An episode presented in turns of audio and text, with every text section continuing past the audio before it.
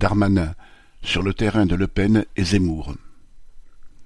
À la mi-décembre, Gérald Darmanin ne cessait sa volonté de citation, protéger les Français.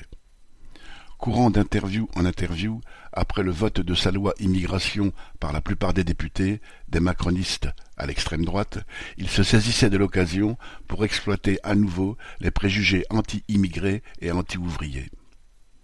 Sur ce terrain, la concurrence promet d'être rude avec les Le Pen, Bardella et autres Zemmour pour les élections européennes de juin et la présidentielle de 2027.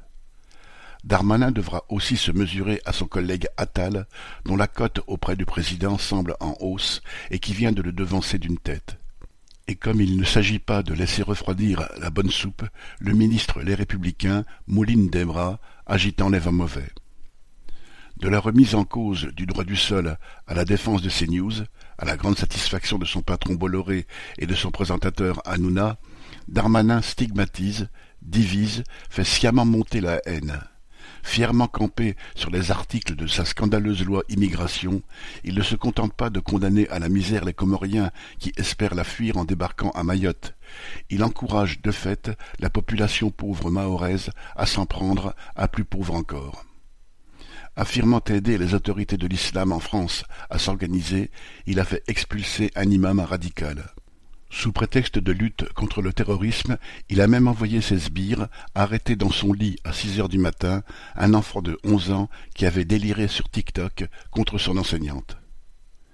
Déjà bien réels, des dégâts sont infligés à la population de Mayotte ou alentour, avec la restriction du regroupement familial ou les expulsions brutales qui laissent des enfants seuls dans la misère, avec la mise en place du rideau de fer maritime qui empêche les barques de fugitifs d'accoster.